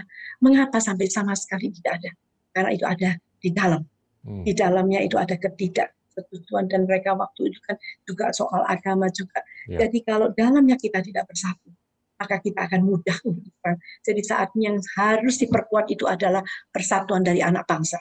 Ya. Jadi saya sering kali katakan kalau Sumpah Pemuda-Pemuda itu mempunyai kekuatan yang luar biasa. Bapak Presiden Bung Karno pernah mengatakan berikan aku 10 pemuda maka akan kugoncangkan dunia. Ya, Jadi ya, saya katakan pemuda itu mempunyai kekuatan yang luar biasa. Jadi kalau pemuda-pemuda itu bisa dipersatukan, itulah yang mem menjadi pemikiran kami sampai saya mengadakan festival pemuda itu, Pak ya. mempertemukan mereka dari berbagai suku bangsa dan mempertemukan mereka dari berbagai agama sebab mereka semua harus merasa bahwa mereka bangga jadi orang Indonesia mereka harus punya merah putih di dalam hati mereka. Sebab saya katakan apa pun suku kita, apa pun agama kita, hati kita adalah merah putih, yaitu Indonesia. Nah kalau kita bisa mempersatukan itu, pertama kali yang bermusuhan dengan rekonsiliasi.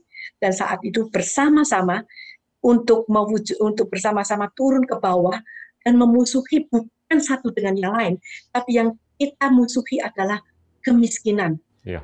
keterbelakangan.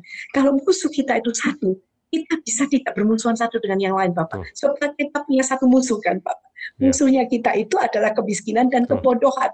Jadi ya. kalau itu yang kita perangi, seperti pada waktu saya katakan bagaimana uh, Surabaya sampai dikenal dengan kota pahlawan, sebab itu kan semua elemen masyarakat bersatu dan mereka mempunyai satu komitmen ya. atau mati. Jadi mereka berani begitu berkorban karena mereka mempunyai cuma satu musuh, ya. yaitu penjajah. Sekarang penjajahnya sudah tidak ada. Tetapi saat ini kami mungkin tidak sadar, kita tidak sadar bahwa kita dijajah oleh mungkin ketidakharmonisan, yeah. ketidaksukaan satu dengan yang lain, hmm. atau yang terutama yang bisa dipermainkan yaitu agama misalnya. Yeah. Nah kalau kita bisa berrekonsiliasi, menyadari bahwa kita ini satu bangsa dan hmm. kita itu juga satu memiliki satu Tuhan. Pancasila itu sebetulnya bisa menyatukan kita. Kita semua percaya bahwa Tuhan yang Maha Esa. Cara kita untuk beribadah sesuai dengan keyakinan kita. Jadi kita tidak saling uh, menyalahkan, tidak saling uh, menista, tetapi kita bisa hmm. berarti yang pertama, that is peace. Sebab kita mungkin kita bisa mengerjakan apa pun kalau tidak ada damai. Kalau negara dalam keadaan perang kan tidak bisa berbuat apa-apa, Bapak dan kita bisa melihat contoh-contoh kehancuran di tempat yang lain yeah. karena terus menerus terjadi peperangan. Jadi nomor satu damai dan sesudah kita bisa berdamai, mari kita bersama-sama mempedulikan orang-orang miskin. Kita berbicara kepada mereka, memperjuangkan hak dan keberadaan mereka, sehingga mereka memiliki identitas, sehingga mereka bisa mendapatkan pengakuan dari pemerintah, sehingga mereka dapat menikmati segala akses dan fasilitas yang disediakan oleh pemerintah.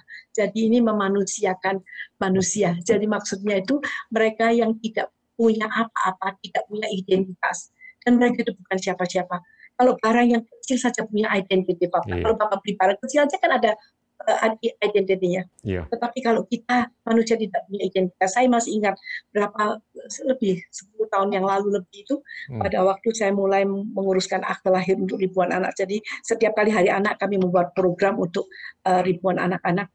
Saya masih ingat waktu itu ada satu Eh, ada satu dari pemerintahan ya datang kepada kami dan memberikan arahan kepada saudara-saudara kami sebab asuhan saya itu saya punya ribuan asuhan yang miskin Bapak. Dan dia berikan begini, paling tidak Bapak, Bapak tulis kalau Bapak beli barang itu ada bonnya, ada namanya Bapak, simpan di kantong supaya jika ada terjadi sesuatu paling tidak orang itu tahu Bapak itu siapa. Yeah. Sangat menyedihkan Bapak itu hmm. yang saya perjuangkan selama bertahun-tahun. Sehingga kalau kita kita tidak mungkin bisa kerjakan sendiri. Sebab orang miskin tidak berani untuk datang. Jadi kita yang harus proaktif untuk memperjuangkan hak sipil mereka, hak dasar mereka bahwa mereka itu warga negara Indonesia. Dan itu penting sekali sebab kalau eh, Bapak bisa bayangkan kita akan menghadapi bonus demografi di tahun-tahun itu. Kita akan mempunyai banyak sekali anak muda yang atau orang yang produktif di usia mereka di tahun-tahun itu. Bayangkan seandainya mereka tidak punya identitas apa-apa, mereka ya. tidak bisa bersekolah, mereka tidak bisa bekerja, mereka tidak bisa bahkan untuk traveling tidak bisa, sebab untuk mau sewa kos-kosan juga tidak bisa, hmm. sewa kos-kosan bukan, bukan ID. Mau pergi naik kereta api pakai ID, bapak mau bekerja mesti pakai ID. Jadi apakah bisa dibayangkan bahwa jutaan orang, anak orang-orang yang produktif waktu itu, tapi tidak punya apa-apa tidak bisa bekerja, tidak bisa berbuat apa-apa, dan mereka akan hanya bisa dipakai sebagai alat-alat kejahatan, ya. Pak. Jadi oh, sebab mereka ya. Beberapa kali itu kita bicara dengan beberapa narasumber mengenai gimana ada unsur-unsur di dalam suatu negara yang bisa merobek negara itu sendiri. Dan sering kali commonality-nya atau kesamaannya itu adalah terkait dengan kesenjangan. Bisa nggak Bu, dari apa yang saya sudah dengar ini disimpulkan bahwa musuh yang paling nyata untuk kita bisa merawat dan menjaga keharmonisan adalah kesenjangan. Ya. Kalau itu kita bisa obati, kalau itu bisa kita kalahkan, Betul. semestinya nggak ada alasan kita nggak bisa kan merawat keharmonisan Betul. untuk Betul. bukan hanya puluhan tahun tapi ratusan dan ribu tahun ribuan tahun ke depan kan. Nah, saya mau tanya Ibu, Ibu bisa nggak melukis masa depan Indonesia di tahun 2045? Konteksnya gini, Bu. Karena saya melihat bahwa Indonesia ini adalah kekuatan yang cukup keren. Iya kan? Iya. Diversitas manusianya, biodiversitasnya yang sangat luar biasa kaya, dan skalanya juga luar biasa besar. Yes. Tapi kalau kita ke luar negeri itu kan sering kali orang justru lebih kenal dengan negara-negara lain dan termasuk negara-negara tetangga kita yang jauh lebih kecil. Betul. Nah, coba deh Bu, dilukiskan masa depan kita tahun 2045 dalam konteks keharmonisan yang kita bisa rawat selama kita bisa mengalahkan musuh kita ini yaitu kesenjangan. Jadi yang saya katakan, saya kan juga punya teman-teman banyak dari luar negeri ya Bapak. Siap. Jadi pada waktu saya dapat kesempatan untuk bicara di International Forum, itu bahkan mereka itu memikir Indonesia itu lebih kecil dari seperti kayak Thailand atau Laos. Jadi waktu mereka datang ke sini, mereka terkejut melihat besarnya Indonesia ini begitu luas. Tetapi mengapa tidak dikenal? Sehingga mereka mempelajari Indonesia dan kemudian mereka mengatakan Indonesia itu negara yang begitu bagus. Dan saya saya terus terang saya sendiri sangat bangga dengan Indonesia. Saya merasa seperti kita Indonesia yang terdiri dari kepulauan yang terletak di antara dua garis di antara garis katulistiwa kita itu seperti ya, kita seperti zamrud. Zamrud ya, ya Pak permata ya. yang sangat berharga. Dan kemudian uh, kita di, di dilengkapi oleh Tuhan, Tuhan memberikan kepada kita itu kebinekaan yang luar biasa. Kita diberi suku-suku bangsa. Saya akan Bapak juga mungkin kalau traveling Bapak bisa melihat ke Amerika Selatan. Negara ke mana saja Bapak pergi, orangnya rupanya sama, bahasanya sama, bahasa Spanyol, hampir tidak kelihatan perbedaan dari orang Chili, Argentina, itu kan orangnya mirip semua Pak rupanya. Tapi coba datang ke Indonesia. Dari satu tempat ke tempat lain, Bapak melihat keindahan yang luar ya. biasa dari budayanya keindahan yang luar biasa dari uh, dari apa namanya dari uh, suku-suku bangsa kita. Kemudian kekayaan lautan kita. Siapa punya lautan seperti kita, Bapak? Ada negara-negara yang bahkan tidak punya laut. Kita punya laut dengan kekayaannya. Kita punya uh, apa namanya flora dan fauna dengan kekayaannya, kita punya tambang dengan segala kekayaannya, kita punya kebinekaan, tetapi ini yang sering kali juga diucapkan oleh teman-teman saya yang dari luar negeri, you tidak sadar, you punya kekayaan yang luar biasa di dalam ideologinya. Ya. Yang bisa mempersatukan bagaimana negara yang begitu bineka, hmm. the country that is so diverse, begitu berbeda, Ya. Tapi bagaimana kita bisa bersatu. Sampai waktu itu ada salah satu teman saya mengatakan, sepertinya saya melihat waktu Allah menciptakan Indonesia, dia mencium Indonesia. He loves Indonesia. That's why he gives you so much, so many diverse and beautiful things. Tetapi bagaimana kita bisa mengolahnya?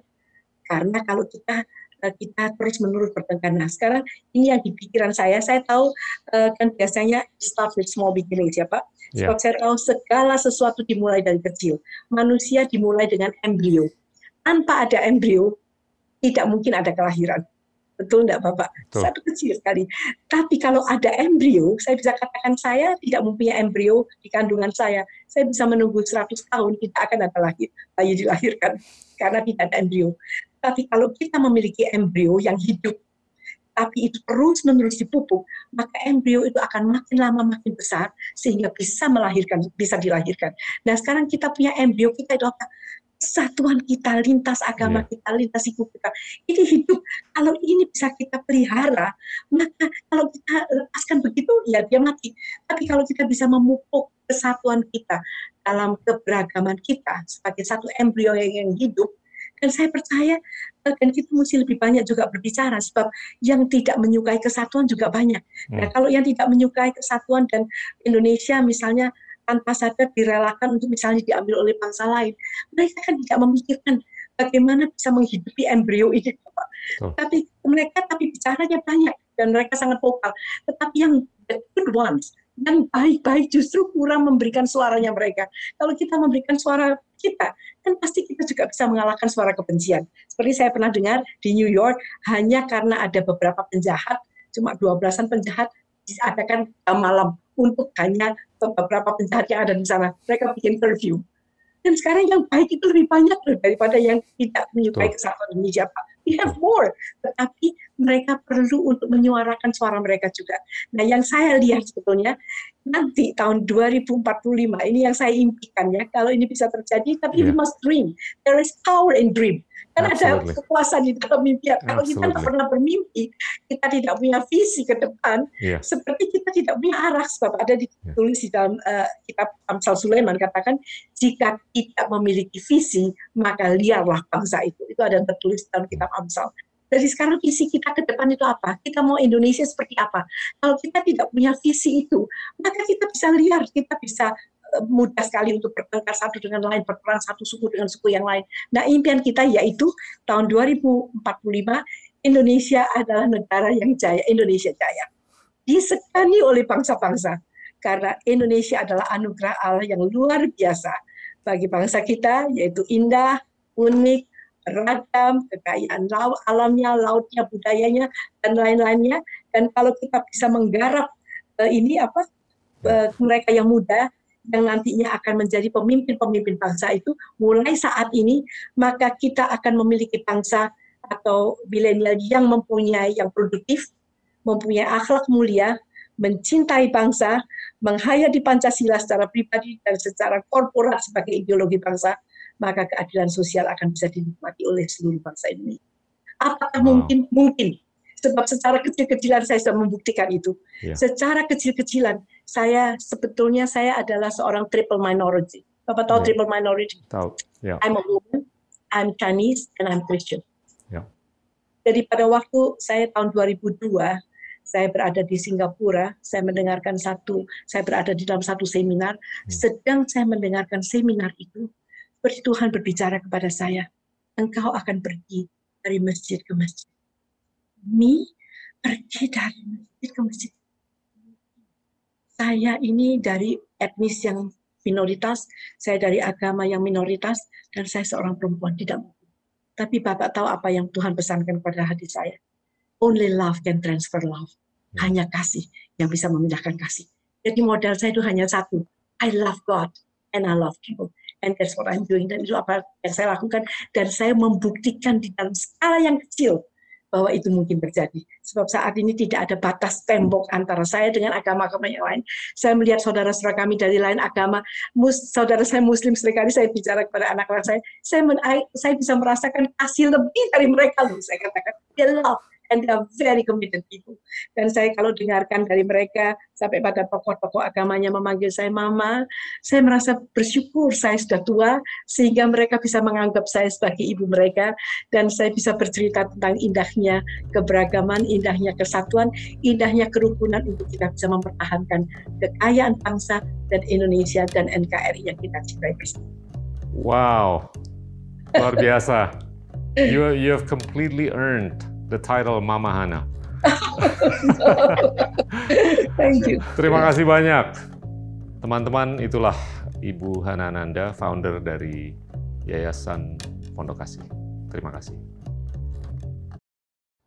Endgame is a podcast by the School of Government and Public Policy Indonesia, the first Indonesian policy school to offer a full-time master's program in English, and is a production of the cinema Indonesia's award-winning entertainment and technology company. Oni Jamhari and Angga Dwima Sasongko are our executive producers. Ahmad Zaki Habibi and Jimmy Kuntoro are our supervising producers. Hana Humaira and Farah Abida are producers. Bobby Zarkasi is our director. Aditya Dema Pratama is our director of photography. Video editing by Felicia Wiradian. Alvin Pradana Susanto is our sound engineer. Ratri Pratiwi and Fiera Rahmawati are research assistants. Aulia Septiadi and Ferdizal Optama are our graphic designers. Transcriptions and translations by Isfi Afiani. The song you're hearing is by Niall Juliarso, Ferdinand Chandra, and Philippus Cahyadi, mixed and produced by Gibran Wiryawan. The production of this episode adheres closely to the local authorities' health and safety protocols.